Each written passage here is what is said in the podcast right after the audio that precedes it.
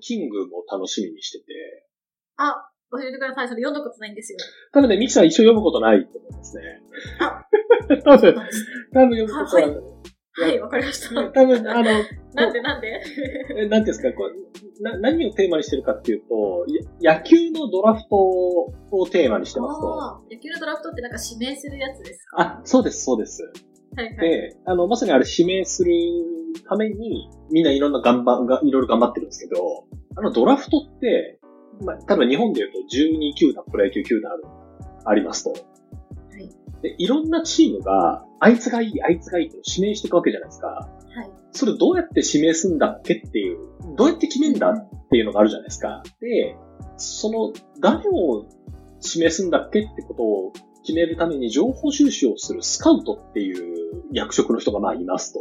でそのスカウトの人の仕事ぶりを描いた漫画なんですよ。へええ、それは、あの、架空の役職者じゃなくて、普通に日本にもいるんですよ。そのスカウトっていう人は普通に日本にたくさんい今まはす普。通にいるんですよ。あ普通にいます。へえだから、そのスカウトっていう、なんかまずプロ野球というかプロスポーツに関心があって、そその中のドラフトに関心があって、ドラフトの中にのスカウトに関心がないとなかなかあんまりこう盛り上がれない気がするので、ちょっとミキさんなんかあんまりなんか一生触れることなさそうだな、なみたいな。確かに。え、野球のルールは知らなくても楽しめますかあ、えっ、と、一応、はい。それは楽しみます。あ、それはいける。はい。楽しみますじ。ゃあまだ、野球漫画より読めるかもしれない。あの、野球漫画、野球漫画やっぱ画面とかよりはいける。あの、スポーツ漫画よりはぜ絶対良くて、うんうんで、過去のプロ野球を見ていくと、こう、鳴り物入りでプロに入る選手、入ってきた選手ってたくさんいるはずなんですよ。うんで、なんで私とかからすると、もう30過ぎてますという時に、え、あの人高校とか大学でめちゃくちゃ活躍してたのに、プロで一回も名前聞かなかったな、みたいな人がいるわけですよ。なるほど。あんなに、例えばドラフトと、12球団でドラフトをやると、日本だと、こう、1位指名って言って、あの人が一番欲しいです、一番最初に欲しいですっていうのが、こう、たくさん競合することがあるんですよね。5球団、6球団競合みたいな。そうすると6球団でみんなでくじ引き引いて選ぶくらい、まあ、大人気の選手ってまあ出てくるわけですよ。で、そんなにみんなからこう競合して求められる選手でも、全然成果を残せずに引退しますみたいな人ってまあいるんですよね。うんそれってドラフトのある種の難しさだし、逆に言うと、多分ミキさんでも知ってるイチローっていう野球選手がいるんですけど、あ、知ってます。アメリまさに古畑にも出てたあの、鈴木イチロー選手ですよ。あの人、すごい若い時から活躍してるんですけど、あの、あの人ドラフトで言うとこの指名順位、確か4位なんですよね。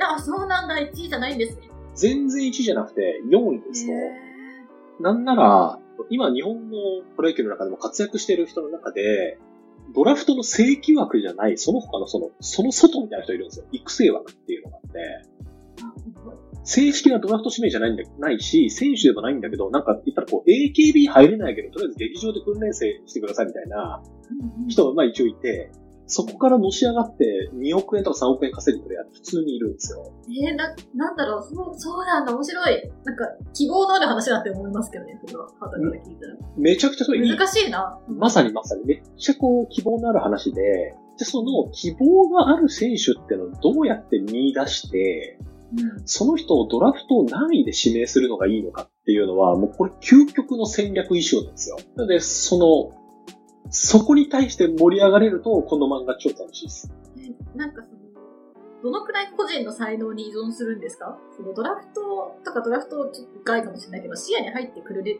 レベルであるってことは、基本的に全員、ある程度の水準には達してるわけじゃないですか、野球能力とか。うん。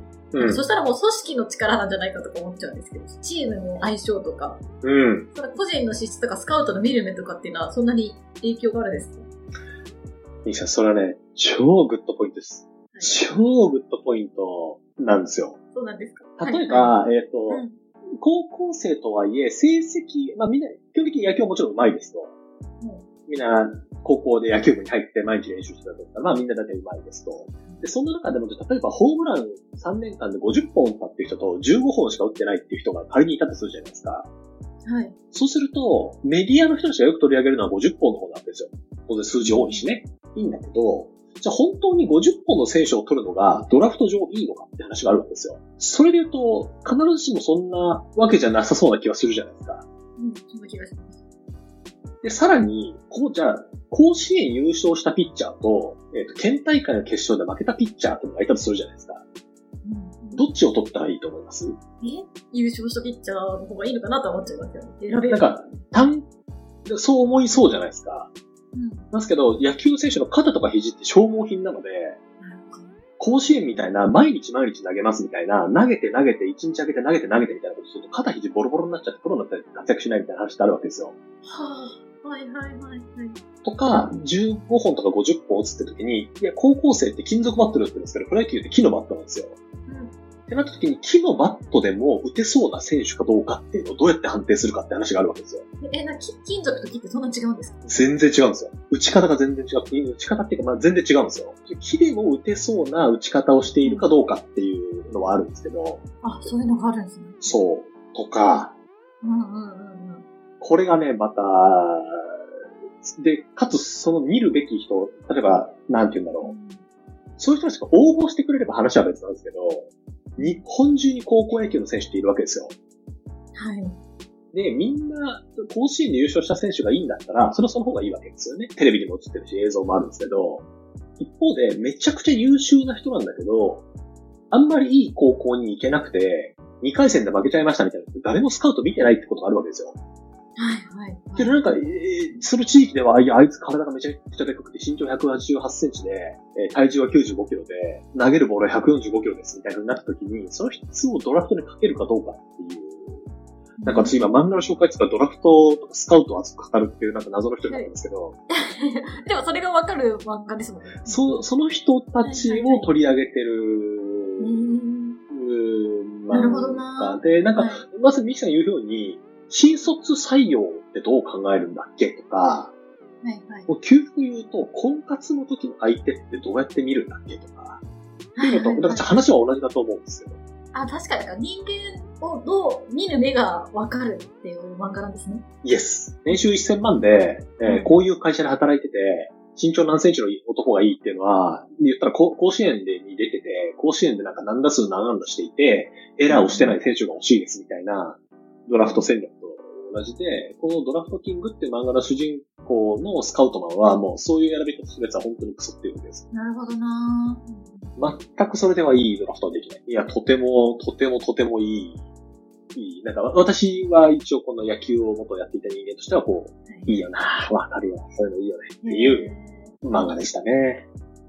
なんかその漫画の中に、その選手の、なんだろう、ざ挫折とか敗北経験と、もしくは勝利の経験との割合とかも出てくるんですか、えーっとね、ダイレクトでそれが出てくるかどうかちょっとあれですけど、例えば、と近いもので言うと、プロに行くべきかど、そもそも行くべきかどうなんだっけっていうのを問い直すっていうシーンがあって、うん、うん日本のプロ野球の構造上、プロ野球に、に入りたいですっていう希望を出せるシーンって何シーンかあるんですよ。やっぱ高校卒業したタイミング、大学を卒業したタイミング、うんで大学を卒業したはいした後に入った実業団チームで何年か過ぎた後みたいな、何タイプ、いくつかあるんですよ。で、例えば、高校の時にめっちゃ能力があったんだけど、ちょっと惜しかった。大学の時には、えー、能力はあったんだけど、最後ちょっと怪我しちゃってドラフトにかけられなかった。じゃあ社会人の今、プロに行くべきなんだっけとか、あるいはプロ野球に入った後に挫折があるとか、あの、できないことって当然出てきますと。でそういう時にどう向き合うか、どう向き合ってほしいかっていうのがあるわけじゃないですか。そういう性格っぽいことをどうやって見極めるかとか、そういう話がちょこちょこと出てきますね。なんか人事関係の仕事をすることになったりとかした時に思ってました。あ、それはめちゃくちゃいいと思います。めちゃくちゃいいと思います。めちゃくちゃいいと思います。なんか、なんですか、エントリーシートにとりあえずこういうこと書いてきたやつを採用するとか、面接での振る舞いで選ぼうとかっていうのが、まあ絶対にやらない方がいいんだなっていうのを、もうつくづく感じる漫画ですね。へー、ありがとうございます。そうこうしてるうちに、 残り10分だなって思いました。あ、しあと一、あと一個いこう。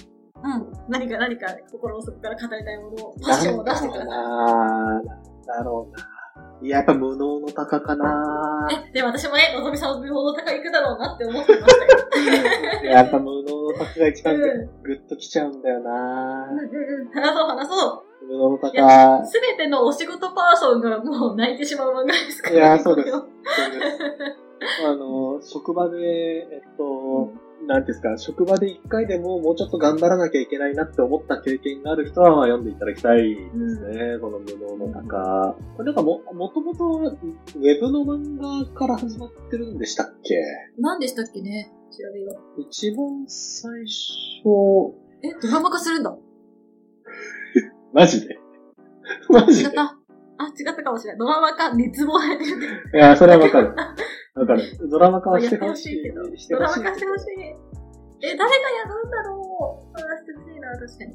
えーなんだろう、この、まあ、無能の鷹、すごいライトにまとめると、すごいなんか、できそうな雰囲気の、えー、鷹野つめこさんっていう、舞台は中小規模のコンサルファームですよね。あ、そうですね、IT コンサルファームかな。で、まあそこに、あの、入った若手の女の子がいますと。鷹野つめこさん。で、その同期の日和田くんと男の子がいて、就活中にその高野さんっていうのがいて、いや、なんかすっごいできそうな雰囲気してる、この高野さんっていう女性すごいなって、なんか見てましたと。で、まあ、幸運なことにその日和田くんも高野さんもまあ入社をするわけですけど、その、た高野さんはマジで、マジで無能なんですよね。マジのポンコツ。マジの、マジのポンコツだと。で、日和田くんは、まあ、仕事はできるんだけど、ちょっと自信がない、ないと。有能なんだけど、あの、ちょっと弱く見えちゃうっていうのと、一方でこの高野さんっていうのはすっげえ自信満々なんだけど、無能っていう、あの、このコントラストがあり、期待値とこう実力のバランスが逆なんですよね。多分、日原くんは期待値低めなんだけど、実力もほとんど出せて、高野さんは期待値めっちゃ高いんだけど、実力ゼロっていう。で何よりいいのが、この高野さんは全く自分のそのできなさに問題意識を持ってないっていう。そう。そう。そこがいい。最高、最高なんだよな。あ仕事は私を必要としてないかもしれませんが、私は仕事を必要としてますみた いなコマありましたよね。もうね、名言ですよ。名言。すぎる。 名言。その、日和田くんが高野さんにな、高野さんはなんでこの会社に入ったんですかっていう時に、もうあの、一回でいいから、社員証でピッてやりたかったのって、そうだもう全部が終わるっていうシーンとかを見ると、いや、俺、俺たちは高野から何かを学ばなきゃいけないっていう。うん。気になるし、私が一番好きなのは、あの、アアップルっていうことだけや るはいはいはい。あの、あの、ちょっと、ぜひ、あの、これ、まだ2巻までしか出てない、出てない。これはマジで、ぜ、マジもうあらゆる人にこの無能の鷹はね、そうですね読んでほしい。そう高野さんってできる雰囲気持ってて、英語喋れないんだけど、なぜか発音はいいっていう人なんですよね。そだから、その、ベベンチャー、カタカナバリバリ使う系の、全面的にアグリーですとか、あのここのコンバージョンみたいに、めちゃめちゃカタカナ使っちゃう感じのベン、い生きってるベンチャー企業の人と会った時にね、そのアップルっていうエピソードが出てくるんですけど。う。何言ったかわかんないけど、とりあえずアップルっていうのを全然その、適当にリンゴっていう意味合いでアップルって言ったらなんか、あの、その言ってるベンチャーの社長みたいな人が、なるほど、スティーブ・ジョブスかみたいな、こう、いろんな、勝手に深読みし始めちゃう。無能の鷹大体そういうストーリーですからね。あの、高野さんの前にいる人が高野さんの発言をなんかすごいいい感じに解釈してくれて、うんあの、ま、まるっと収まるっていう。物事が全てうまくいく。物事ですね。最高なんだよなお小野夏目だ、紛争でしたら、はったまでいろいろありましたけど、やばい、今、日本人が読むべきなんかはもう無能の鷹以外はないですね。そこまで言います。はい。もうこれが一番、これが一番あの、あの、東京に、東京に暮らしていらっしゃる、スーツを着る機会がある男女はぜひ、ちょっとこれをまず、読むところから物事を始めてほしいですね。そのまあ、サボり方分かってる人は、まあいいかもしれないけど、その頑張りすぎてる人に、もう2冊ずつ買って配っていきたいです。いや、そうね。本当にそう。ほんあ、そうね。いや、みきさん今すごいいいことをおっしゃってて、これ、これ配るべきですね。これね。そう。本当そう、配るべき。いや、これ示唆が今あったな。配るべきなんだな、これ。あ、でも、そうかも、あの、会社の、なんていうの、に入社時に配った方が、なんか、パソコンとかと一緒にこう配るっていうか、あ、そうでなんす。かキキットの中に入れておくべき漫画なんですよね。こういうのもあるよっていうね。いや、それはそうなんだよないや、超絶いい漫画ですね、無能の鷹。なんか元気になるようになりますよね。読むとなんねか。私、頑張ろうって思える。なんでなんだろう。なんかどっちかって言ったらあれですよね、このが、頑張らない方に、本当はむ向けるはずなんですけどね。なんかね。あ、そう、確かに確かに。うなんか確かに頑張ろうと思いますよね。ん。なんで元気になれるんだろう、高野さんを見ると。気にしてないからかな、高野さんが。なのかないやー、オフィスにいたら絶対好きになるな高野さん。え、好きになりますかいやー、一緒になんか、なんだろう、自分がもし上司だとしたら、なんかのプロジェクトにすぐ入れちゃうと思うんですよね、高野さん。なるほどな。私多分、あの、高野さんと同じオフィスにいたら、めっちゃイラッとするタイプの人だと思う。雰囲気だけやんけ。なんかそういう話ありそう。そう、そういう雰囲気だけなのに、なんかみんなから愛されてるし、本人楽しそうだし、私の方が頑張ってるのになんでみたいな、あのなるタイプの人だと思います。もう絶望的にエクセル使えないみたいな話出てきますよね。そうそう。大変だろうな確かに。うん。まあ、みたい確かにみ。なんな高野を首にしようとかなんないですもんね。そうなんですよ。だからみんな高野には任せちゃダメだった。任せた俺が間違いだったってみんな思うじゃないですか。そうそう、みんな思う、みんな思う。おま、お前がもっとできると思っていた俺が悪かったっていうう。ん。ああの、あの姿勢を思い出さなきゃいけないんですよね。なんだろう、なんとなくみんなでも高野みたいな人もが組織にいてもいいよねっていうか、なんか追い追い出したらかわいそうだよねみたいな、かわいそうっていうかなんか、ありますよね。いやある全然、ずっと仲間だと思ってる感じはありますね。だからちょっとは、あの、配る相手は、その、本人だけじゃなくて、こう、10人ぐらいの部下を持ったマネージャーとかには、こう、必須ですね。あそうですね。 こういう風に人と接していこうよっていう。すぐ、すぐみんななんでできないのとか言っちゃいますから。本当ですね。そう。すぐ言っちゃいますね。すぐ言っちゃいます。高野だと思っていかないと。高野さんでもなんか、めちゃくちゃ貢献したわけじゃないですか、結果として仕事に。あ、そうですよ。もうまさにまさに。そう。だからそういうことですよね、確かに。もうちっちゃいね、エクセルの寒い表がどうとか言ってる場合じゃないんですよ。もうなんかもう、あ、あアップルですよ。 本当、一言アップルって言って全て丸く収めてるから。確かボソに。ッ、ボソッとアポって言って帰ってくる。うんさすがです。確かにな高野さんみたいな人が幸せに過ごせる会社って確かにマジでいい会社です。いや、いい会社ですよ。めちゃくちゃいい会社だと思います。高野さん雇うためには、ちょっとオフィス、ピッてやるオフィスじゃなきゃいけないって、結構、ピッて露出にしないでしっかり、しっかりした会社である必要はありますけど、まあうんまあ、いや、いい、こうですよし、みんながね、やったらと能力がある人をどうこうとかいうのじゃ、なんですからね。あかんあかんと。確かにいい漫画だな。配ろう。わかりましょう。世今のの中 高、は会社の服で構成に入れましょう。本棚に60冊ぐらい置いといて、服置いて、ご自由どうぞっつって。一つめちゃう時にはもうすぐにこの、読んどけっつって、この高を渡すと。いや、みたいな感じで、これで、あれですね、1時間ぐらいですね。全然聞かなかったな。いやー、なんだ、まとめてやると話したのは、小野夏目作品もろもろ、紛争でしたら八田まで、なのでドラフト金を東読にいたと。あとは、む、無能の鷹。まあ、無能の鷹 ですね。ぜひ、楽しんでください。はい。じゃあ、西田、これ次はまた、暇と退屈の倫理。今と退屈の倫理、今少しずつ読んでます。なので、それをやりましょう。そしてまた漫画界は定期的にお互いのアップデートをシェアし合いましょう。ぜひ。いや、ここからちょっとまたミーティング行ってきますわ。 あ、そうなんですね。待ってあください。ー、ちょっ 高野さんを思い出して。と、よし、たちょっ待と、ってください。ちょっと高野してきます、なんか。あの、はい。あ、アップルしてきますわ。アップルしてきてください。はいバシッと。一発。あ、そうっす。ではでは、またでまはたよろまたしくお願いしまはい、ありがとうごす。ざいました。じゃあはいねお疲れ様です